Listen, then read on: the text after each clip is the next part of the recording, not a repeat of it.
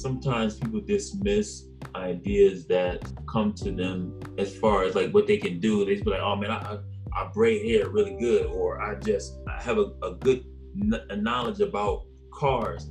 Like we have to use those things of service, and I think people who understand that move forward in that.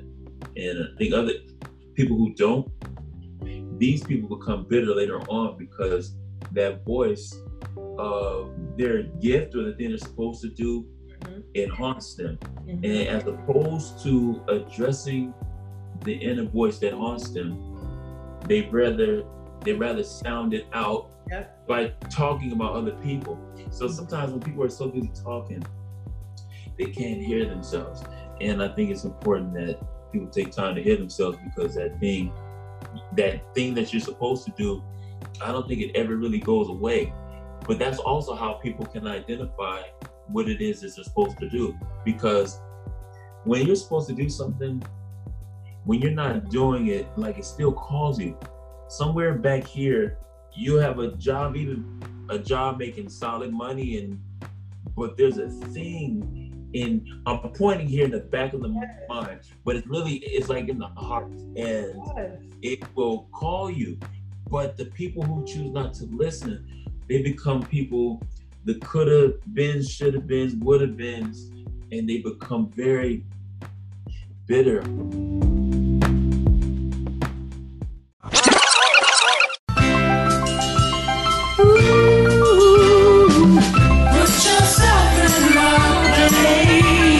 Turn it up a little louder. Put yourself, put yourself on. What does that mean? The Hustler's How To Guide to Self-Made Success. Hey, turn this up, fam. Turn up right now. Free smoke, free smoke, hey, free smoke, free smoke. TheBobbyPen.com. That's Thank you. Got a candle on my wrist, girl. I'm cashing out. All my money live rich. I don't dance now. I make money move. This is where it's at. What's up, world? It's your girl, Bobby Pen, and this is another episode of the Put Yourself On podcast. Today, I have a special guest. I have actor, comedian, motivational speaker, educator, London Brown. How are you today, brother? Everything is everything. How are you? I'm great. You look great. I'm okay. I'm okay. I don't want to mess up your your your your interview looking uh tacky you know, so I try to be together. No worries. So tell me, London, we know you from Ballers. You've got some really amazing things coming up. How did you get your start in acting and in entertainment? I think the first start, it happened, uh, well, I was always comfortable being on stage, but as far as the bug that people talk about uh, happened in high school, and uh, throughout high school, I was touring doing theater, and I realized that this is something that I want to do uh, for a living. So that was kind of the, the, the, the, grind of it. As far as having uh as far as the, the, if people want to call the break i did a showcase. Um i did a showcase and i got i landed my first agent. And then when i landed my first agent i booked my first tv show called the hustle on fuse. After that uh, or in the middle of that, I was touring with Chris Tucker as his opener doing stand up. So I'm doing stand up and acting at the same time. And um, my agents at the time, they wanted me to do a beer commercial, an international beer commercial. I didn't want to do that. They made a big fuss about it.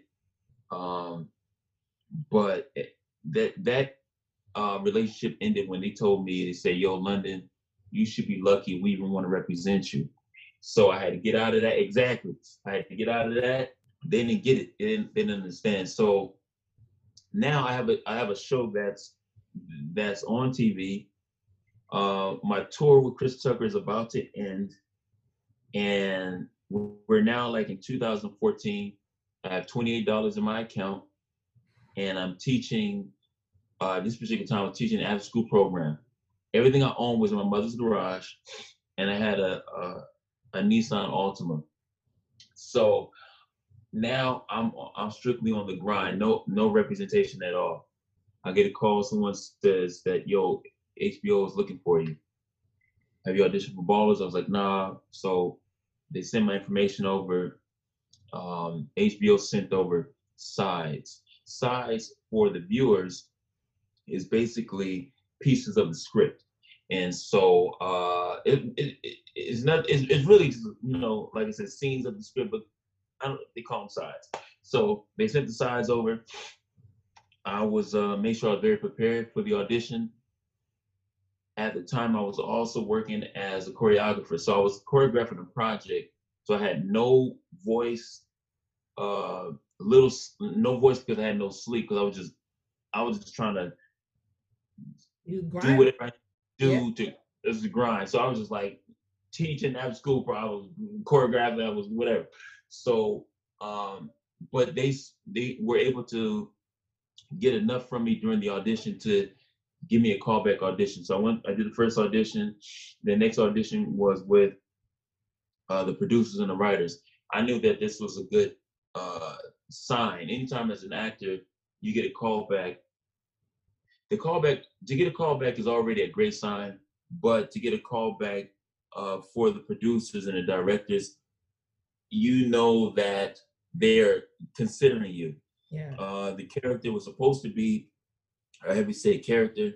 Uh, I'm not heavy set at all, but uh, through several auditions, they liked what I was able to bring to uh, the character. And uh, I was only supposed to be maybe an episode or two. Wow. After the audition, they said, "Hey, we would like to offer you to be one of the, the stars on the show. Uh, can you move to Miami?" And um, that's kind of how the, the uh, that season went of the or those seasons went of the show. Um, so that's kind of that's roughly my start. And then anything else after that, I don't really I can't take credit for other than just making sure that I was very prepared for the projects. But um, I had an audition for a project uh, while working on Ballers. Everything has been uh, blessingly has been uh, you know has been offered. You know, hard um, work in the beginning sounds like it's paying off. yeah, that's what that's what people. I think people don't. Maya Angelou has this this quote about you know people see the glory, but and I'm paraphrasing, see the glory, but they don't know the story. And I think that people don't know that I did several years of free theater, um, a, a bunch of free projects. Like my foundation is in is in theater, as far as uh. So by the time that these auditions and things and things like Ballers came along, I was I had been trained already. You know what I mean? I know a lot a lot of people just had gotten the first time their first introduction to me was Ballers. So just like, oh, you know, oh, he just landed the lead role.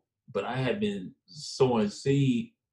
I've been I've been doing the groundwork early, early on. I'm telling you, man, I've, I've been on staying with friends and, and and really doing the theater hustle, hustle for a long time. So um it's just so many uh so many interesting up and downs throughout this thing because people just see ballers and they think that you know um you you landed his show it's hbo you're a star on the show and you're you're across from the biggest actor I have And- so many questions about that too. I know people don't people don't don't know what the hustle is, but that's why um, I enjoy these interviews because I, I need people to understand what the real grind is yeah. and the, and the ups and downs of that. So uh, that's kind of I, I don't want to be verbose, but that's kind of the, the gist of it. No, that that was great. Um, and it just it leads me back to the early interview I saw of you. Um, I believe you were. It seemed like at least you were sort of gaining your confidence um, in stand up in LA. So I didn't make it to hear that you did go on tour with Chris Tucker. So what was that experience like going from, like you said, doing the, the free theater and doing the stand up grind and doing side work like teaching and things that aren't exactly your passion just to get by? what did it feel like to like finally get that break that felt like you were on the way and then of course i'm going to ask you about ballers but just that first sort of touch of like oh man like So basically, what what uh, what that was was um I went to go support a good friend of mine that's doing stand up. Shout out to Brandon Lewis from Atlanta. I went to go support him because it was his first time doing the improv comedy club in LA or here in Hollywood. And um, he's trying to be a good friend, give him some energy because that room, the room is a hard room to do, meaning they make you work for the last. And um, I had done it a couple times, and uh, I just know what it's like. We want we need support, but I'm not. Uh, I don't. I'm not necessarily into the social scene of the comedy clubs. So I, I, I go support my friend, and then uh, the owner of the club said, "Yo, man, you, you're always leaving. You should just hang out. Chris Tucker is here." I said, "Well, I had a chance to meet Chris Tucker maybe a few a year ago or a few months ago. I said, I trying to. I'm not into all of that. So I said, "Yo, I met him. I spoke. No, man, you should hang out." And I kept trying to leave. I tried to leave that club maybe like three times. And then uh, I walked back in the club, and the host at the time, D. Ray Davis, Yeah. out of Chicago, D. Ray said, "Yo, man, has Chris Tucker seen your set?" I said, "No, he hasn't seen me perform yet." He said, "You know, let me. We, he should see you." So he tells Chris Tucker, he says, "Chris Tucker, London is he, he enjoys your work," and then Chris Chris Tucker says, "Yo, well, uh, London, why don't you come on stage?" So I go on stage. Or actually, D. Ray pushes me on stage. I go on stage and I do whatever five minutes I had at the time. And um, after the show, I did. I had a good set. Uh, people liked it because I had this impersonation. I think of him at the time. Um, so we exchanged numbers, and he um, he said, "I got a couple dates for you," and I started, you know, touring with him. But what's wild is that I think again, it's just part of the hustle of just planting your seeds and making sure that you water them properly. You know what I mean? And because otherwise, I, just being just being talented or gifted in my basement isn't enough. Like I think once people understand that our gifts are not for us, you know, and it, it's understanding that idea is what makes me go so hard about exhausting the possibilities of the things that uh, I think that come to me or that seem to be in my proclivity already.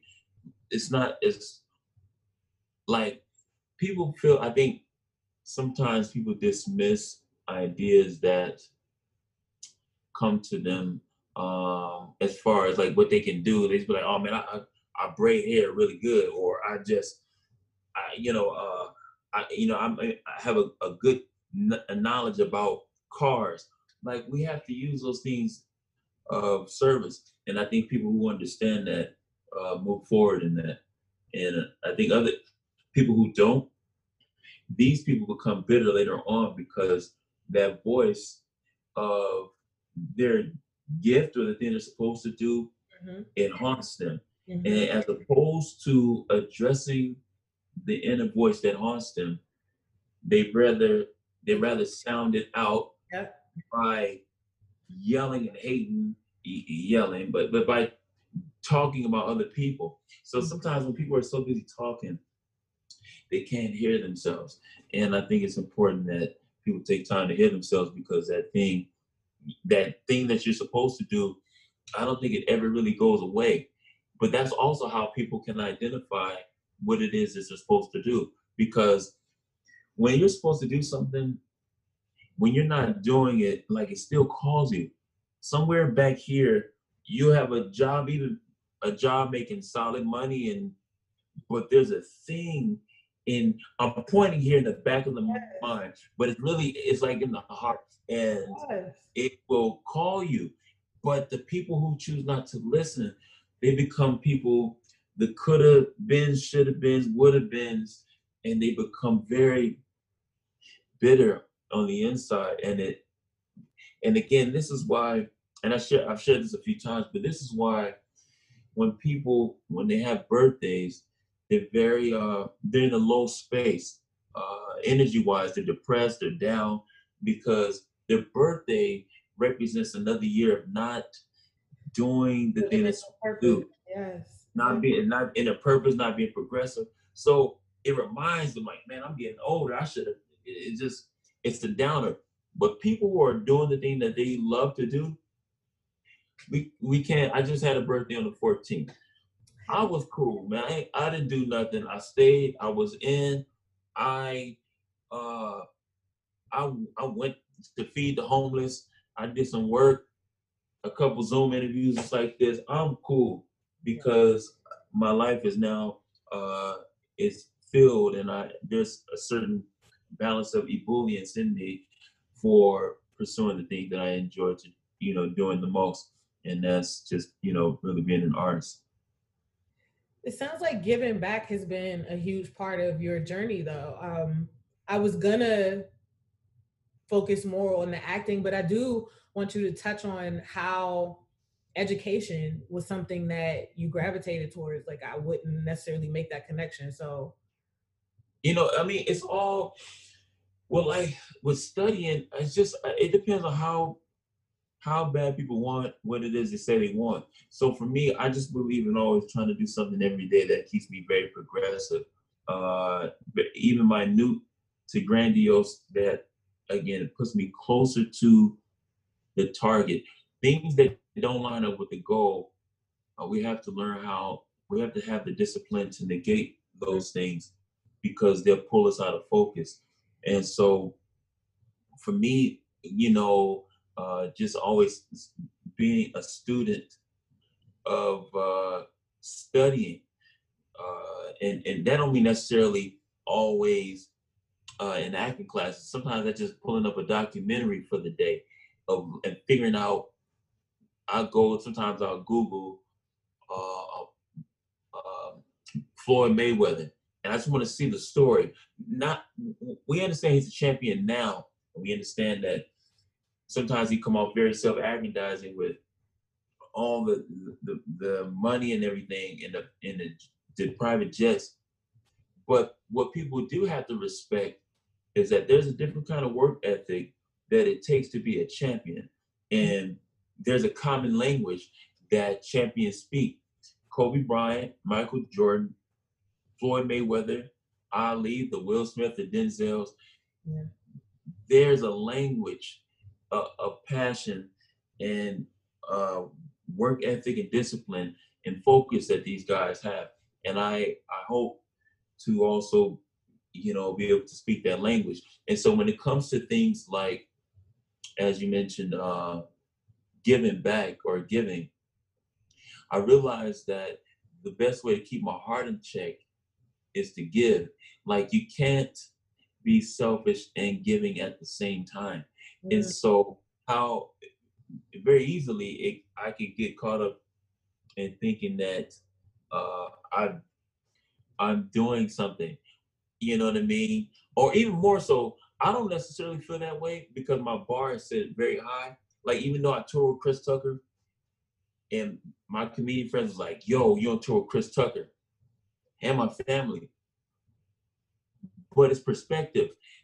I'm aware that it's still Chris Tucker's tour. It's not my tour. So I'm playing my job when I would tour with him.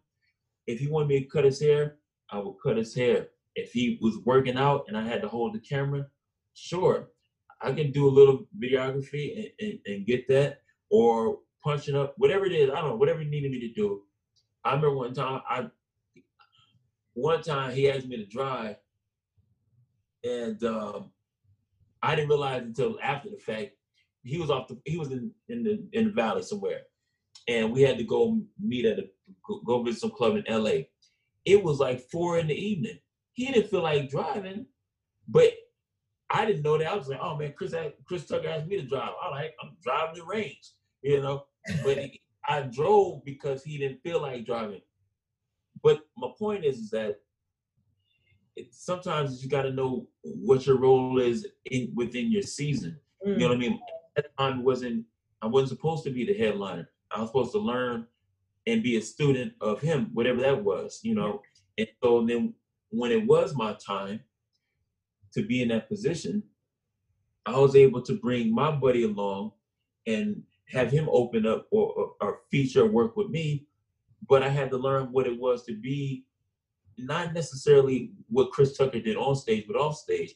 The Yeah. fact that Chris didn't have to bring me on tour. You know, we met in the club one night, and after that, it was just like, yo, a phone, a phone call, and uh, you know, then we started working together as a family, and- and it's cool. But the point is that sometimes I think that people have to understand again what their role is within their season. So, and to tie this back to the giving, in order to keep my heart in check from these things that people consider to be successes, giving is a good way to do that because it reminds me of that I too can be a, a, a project or check away from being homeless. Or right now, we're all in quarantine. I know that there's some people who have lost their home or they're on the streets now because of a situation that we didn't even know was going to happen. They, were- they, had locked, they had locked in solid jobs. This was something that that, that affected black, white, and whomever. of We're- no fault of their own. Yeah. we, we, we all it just said boom we here so now what and so for me i don't ever want to forget that when my mother would take in people and let them live with us or cutting hair in re- rehabilitation homes as early as 13 so there's a connection that i have with uh with people and i know that they feel me because there's the there's a groundedness but I don't ever want to lose that. And it's the same way, not to bring this interview down, but when I lost my brother in 2015, you know, people suggest, you know, um, therapy and things like that. But there's a part of me on a professional side as an, as an artist, but also as a human side, I want to not necessarily learn how to deal with the loss of my brother, there's a part of that that keeps me very connected to people and being able to feel some empathy uh, for people. Because of him, you know, I'm a lot more sensitive to uh, the care and needs of other people because I think about naturally, how do I want to be remembered? If anything happens to me, did, did I give enough? Was I kind enough? Uh, did I work did I work my craft enough? And so if I can do some of those things, then uh, it helps me to stay very connected to people and to, and to be very grounded. That is beautiful. Like I'm sorry, I don't mean to be vociferous about this stuff. Oh, No, I love it. I mean, the beauty of these interviews, you kind of don't know what you're gonna get. Um, I knew you were gonna have things to say, and I knew you had a story, but I didn't expect this. So I'm grateful. It's welcome. This is exactly what the Put Yourself on podcast represents and stands for. And I cannot wait to share these gems because you are putting us on. But I do want to ask you, what was it like on set of Ballers? You're there with Dwayne uh why can't I think his last name? I was about to say Dwayne Wade. John, Yeah, yeah, The Rock. Okay. Right. You're set with the biggest names of Hollywood. You, like you said, um, when you were auditioning, you were just grateful to have a part. Now you're one of the lead, you know, actors. Tell me about that experience. What was that like? What are some um gems that you picked up from that experience? I think um, one thing I got from working with Dwayne was um, I remember one night I was living at the time I was living in Miami. We're filming uh, maybe season two, and um, I got up to get some water or something like that, and I noticed that Dwayne was in the gym. We, our call time on set was something early as like six, and he was in the gym at like four, and I was like, man, I, I just decided that I was to do that um, before I before I make it to set. I hit the gym, you know, as a discipline, um, and so those little things. Again, this goes back to what I mentioned earlier. Just I want to be a part of that discussion of people who speak the same language, uh, but winners, you know. And I noticed that I say, yo, that's a that's a discipline. He don't have to do that, but the fact that he decides decides to do that, um, you know, he's very kind, and I think his energy on set created a temperament uh, throughout the production because he could have been one of those. He could have been a diva and had nobody looking his, you know, walk next to him, not take pictures or whatever.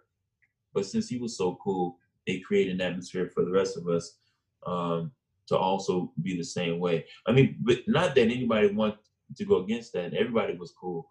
Um, HBO is still one of the best um, networks to work for and, and the people because everybody just gets it. Yeah. I've done I worked on some projects where the budget was not even hardly close to HBO. And you know, I try to make it a point to speak to everybody every day. And uh, I'm on set sometimes and people people don't speak. People, you know, or as we say, people acting funny. Yeah. You know, and, and I don't ever want to be that way. That's so I make. How I make it a point. you work in an environment like that where you don't even you can't get along with your you know, it's just one of those things where it, the thing about it is I'm into uh, human behavior, and, and as I read and I study it, what I realize is that a lot of times people uh, there are a lot of insecure people walking around, and and these egos and everything else that's coming through. But if you understand behavior, if you understand ego, then it doesn't necessarily offend you because it, the thing like ego, it's just a, it's just knowing how to let people exist in their own space. So if you understand how to let people be that, it's only a problem when you decide to raise your ego to mm-hmm. confront their ego. I don't feel that way. I don't feel funny around other people. I don't. I'm. I'm not intimidated by other people in that in in that capacity. So I let people be whatever it is they think they're trying to be, and uh, I'm comfortable being me. And when you when you have a cast of people who are able to function in their own space while working together, which is almost like an oxymoron, but it allows for great chemistry. So it's never an ego thing on set. We're trying to figure out who going who gonna get the light or who's fighting for Dwayne's attention, anything silly like that. Everyone is cool. Everyone comes to work uh, as professionals, and, and we get the job done. So I try to take that idea or ideology into the real world, which is I let people do whatever it is they want to do, um, and let them be over there. If they're cool, we'll connect. But if they're uncomfortable with who they are, then it's it's always it's usually some sort of like there's a disconnect. Yeah. Uh, but I but I understand that with people. So sometimes I help them to find themselves and get to a point where I help them to recognize like, yo, that's that's a weak trait. So let's let me do something to help uh, empower you so you don't have to feel threatened by me because I don't feel that way. yeah. That's that's not my style. But again, this goes back to giving though. If I by helping other people, it helps the situation not be about me. This goes back to even when you first came on, you're talking about the way I'm dressed, but honestly, that also just being, uh, you know, I'm not saying I'm the best dresser or anything, but being well kept or together allows the other person that I may be interacting with to be comfortable. It disarms them. And I want to disarm them in the sense that I want them to be comfortable so that we can connect. And that's all that's my goal is to connect with people on a very solid level. Forget I was on ballers or forget you're uh, you know you're a great host of your show and everything. Let's just connect on a human level. No egos. Now we can we can build. That's and that's what I'll be trying to be on. I, I feel that and I value that. And I, I definitely, this conversation absolutely demonstrates that. So I'm grateful to have this exchange with you. Um, with that said, what do you think has been, I feel like you touched on that several times. Let me see how I can word this question. What's something you know now that you wish you knew the first time you stepped on stage in high school, the first time you realized you had a talent, what's something you wish you knew then? Some advice you would give yourself. man, some advice I would give myself. I wish I would have even started sooner Mhm. because your life changes when you're doing the thing that you're supposed to do. Your whole perspective. Uh, and so I, I wish, but but that's why it was important for me to be to become a teacher because I know that young people, especially where I come from, South Central LA, we were back back then. Even maybe it's a little different now because of social media, but nobody told you that you can. We we it was a, a lawyer, teacher, doctor, fireman was kind of like the, the ideal, or an athlete was kind of like the ideal five things to be. And so I wish somebody would have told me, like, yo, London, uh, you know, those pictures that you enjoy looking at in the hallway, you can take those, or those shoes that you you really enjoy, you can design those, whatever the thing is. Nobody told me that I could be anything I wanted to be. You know what I mean? And so if I can hope, hopefully create that sort of energy within other people, you know, that would be the thing because that's the thing that now, looking back, I, I wish some, I wish someone really knew how, because you know, people say, uh, we say, was it bricks and stones or sticks and stones? May What's the break saying? my bones, but words may never hurt me. that's that's not that's not honest that's not true words are very uh very powerful and i think that that's why i try not to waste words. Words i think can definitely create life and, and inspiration and things like that. And so that's why when we listen to a song uh whether the influence is positive or negative we have to understand how words do that. Like when we want when when we going out there's a certain music we play.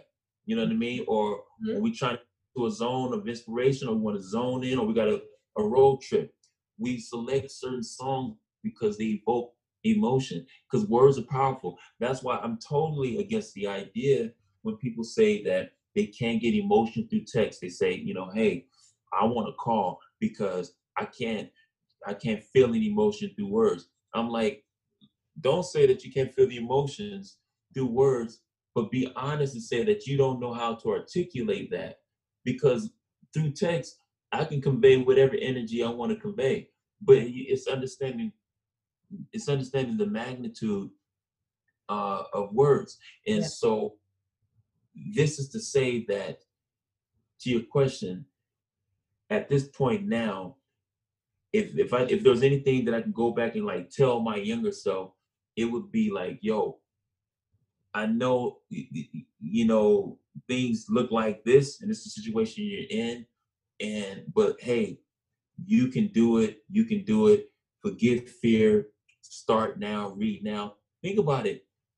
People like Lil Wayne, Lil Wayne, Beyonce have people around them that understood this idea. That's Yeah. why they.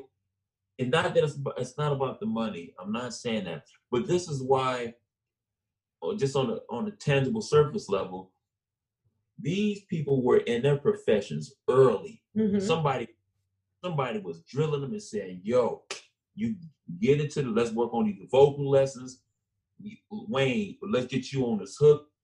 And and I want to be able to hopefully uh, be able to still do that. I know I've done it, but hopefully continue to do that with young people. Let them know, like, listen, you ain't gotta wait till you're an adult. You don't have to wait till you're you can start reading books now. You can start doing the research Yeah. and work on it now. So that would be to that point, I mean, in in real life, I think about how I got my start in media and journalism.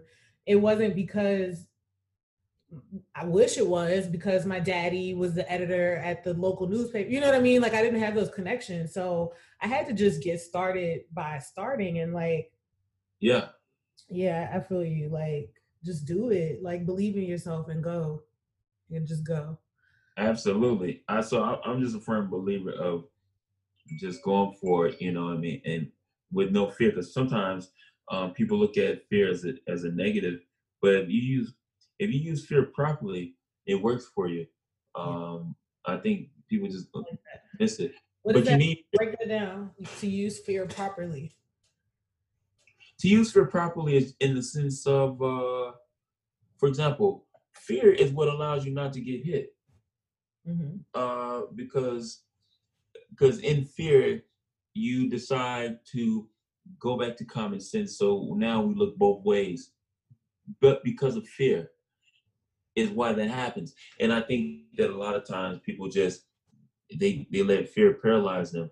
Like when i do stand up i'm nervous every night because the new audience i don't know if people gonna laugh but the thing that allows me to go up and perform that hour or whatever it is is because i know i've done the work so when you do the work it creates uh i'm telling i got I, I got you i think about it all the time I love all of this. Oh my goodness. I get it. Very, the point is, is that when people do the work, it creates for ourselves, quote unquote, like a safety net um, of stability for these things that we are afraid of. But it's hard. Like the auditions, the auditions I sit in the car and beat myself up over are the ones where I didn't stay up and I didn't study. I decided to you know, maybe shut it down early. I decided to go out or whatever it is. And I, I have to deal with that. Like, dang. I, I- and, and especially when I see the project on film or on TV, I'm like, yo, I didn't I didn't do the work for that. You mm. know, and this is early on.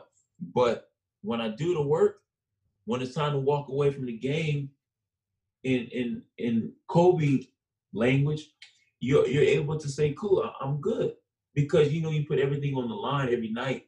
So when I leave an audition, as long as I know I, I studied and I was very prepared, when I don't get the part, I don't feel no type of way because I'm like, yo, I could.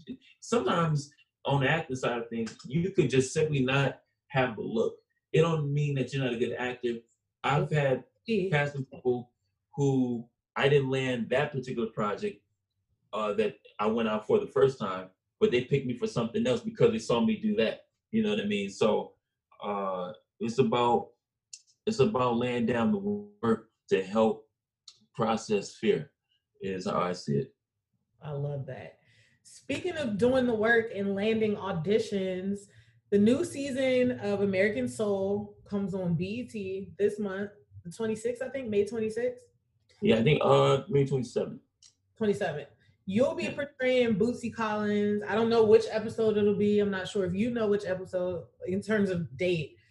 But tell me about that. You're a master impersonator. You're really good at like doing voices and stuff. So what was it like portraying Bootsy Collins?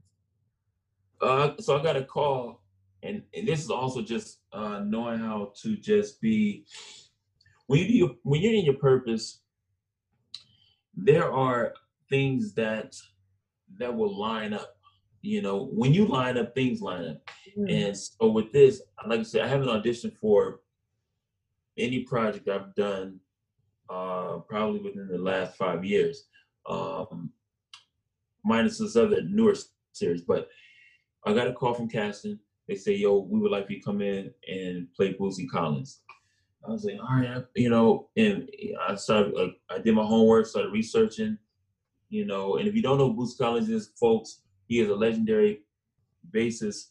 Um, just type in Bootsy Collins or James Brown and Parliament and everything else. Anyway, so I, I fly out to go live in Atlanta to, to shoot this, and um, they tell me when I get my trailer, I I uh, I realized that there's a guitar there. I know he played guitar, so I was like, okay, well, this, this is a nice shiny prop. But there was two of them, two guitars there. So they had one for uh, the the, my, the music music specialist and one for me because they told me I had to learn these songs. So uh, and I don't play bass guitar, you know, but or I you don't? Sorry, I didn't understand. You don't, you said? I don't play bass guitar, Oh, wow. but I und- I understand music to a, a little bit. I ain't gonna say a lot, a little bit. I understand a little bit. So anyway, I had to I learned the fingering for the music, whatever. And um, me, Darius McCrary, Darius McCrary is the guy who plays the brother on Family Matters. He plays James Brown. We got Young Joc on this. So the episode should be pretty dope, man. Uh, and it's totally different from ball. It's totally different from anything else. I'm in the wig. I'm in the beard and the whole kind of Can, leather. can I get a preview of what Bootsy sounds like?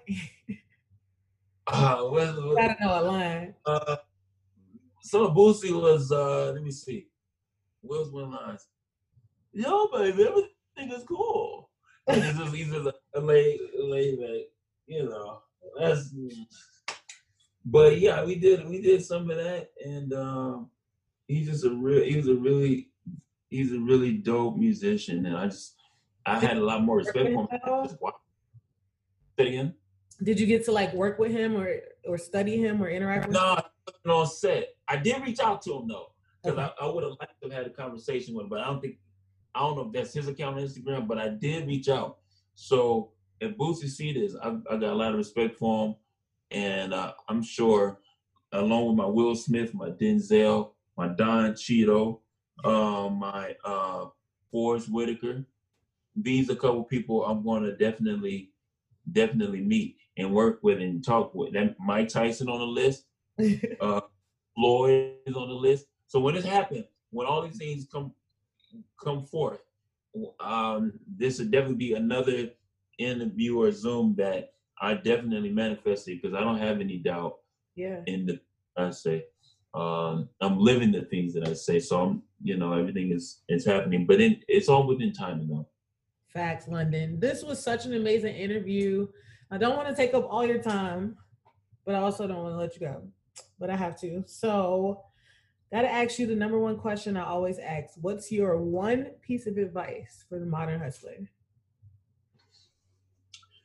Uh, one piece of advice for the model, um, for for the modern hustle hustler would be um, to find out first find out what you're supposed to do Mm. on what your gift is. Your gift is the thing that you do, uh, you know, really well with the least amount of effort. You know what I mean? Because a lot of people say, you know, you know, they, they'll tell me, you know, man, I do a bunch of things well. I'm like, well, not to be funny, but I do a bunch of things well. But it's not about doing a bunch of things well as much as it is about the thing that fulfills you, the thing that makes you happy. Uh, and so find out what that is, and then focus on that. To it, focus on that and have a discipline. A discipline is those being able to focus is a real thing um, because everybody can't do it, and that's why a lot of people, you know, are not really, you know, it, it don't and don't get me wrong, like I get the regular job, get the nine to five because I had that. I had I, at one point I was working four jobs while everything was in my mother's garage. Jamaican? I say, what are you, Jamaican? I'm telling you, you know, why grind, yeah? I had four jobs.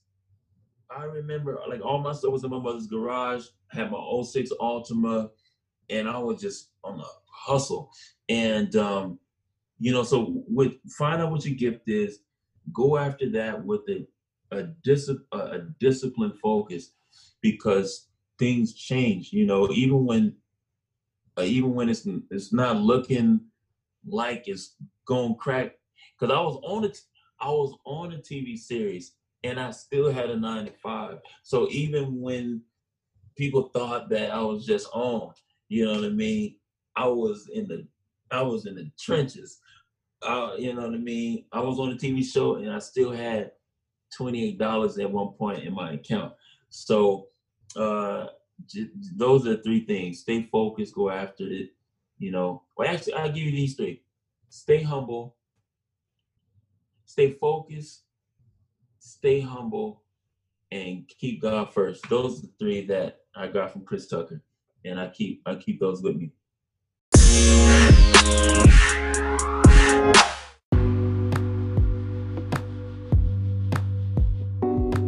You know, so I'm honored. Thank you so much for your time. uh, boom, hey, this is uh, London Brown, and you're rocking with BobbyPen.com. Be sure, be sure to tune in. This is your buddy, your pal, Denzel Washington. Boom. I I love it. Oh my God. You are so talented. You are so gracious. And when I say you are a powerful speaker, I can't wait to see your TED talk or you in the pulpit, or I don't know where God is going to take you, but woo, you are powerful. I'm so grateful and honored that you share with I'm me. okay. For real. Thank you so much for taking time uh, with me. I appreciate it.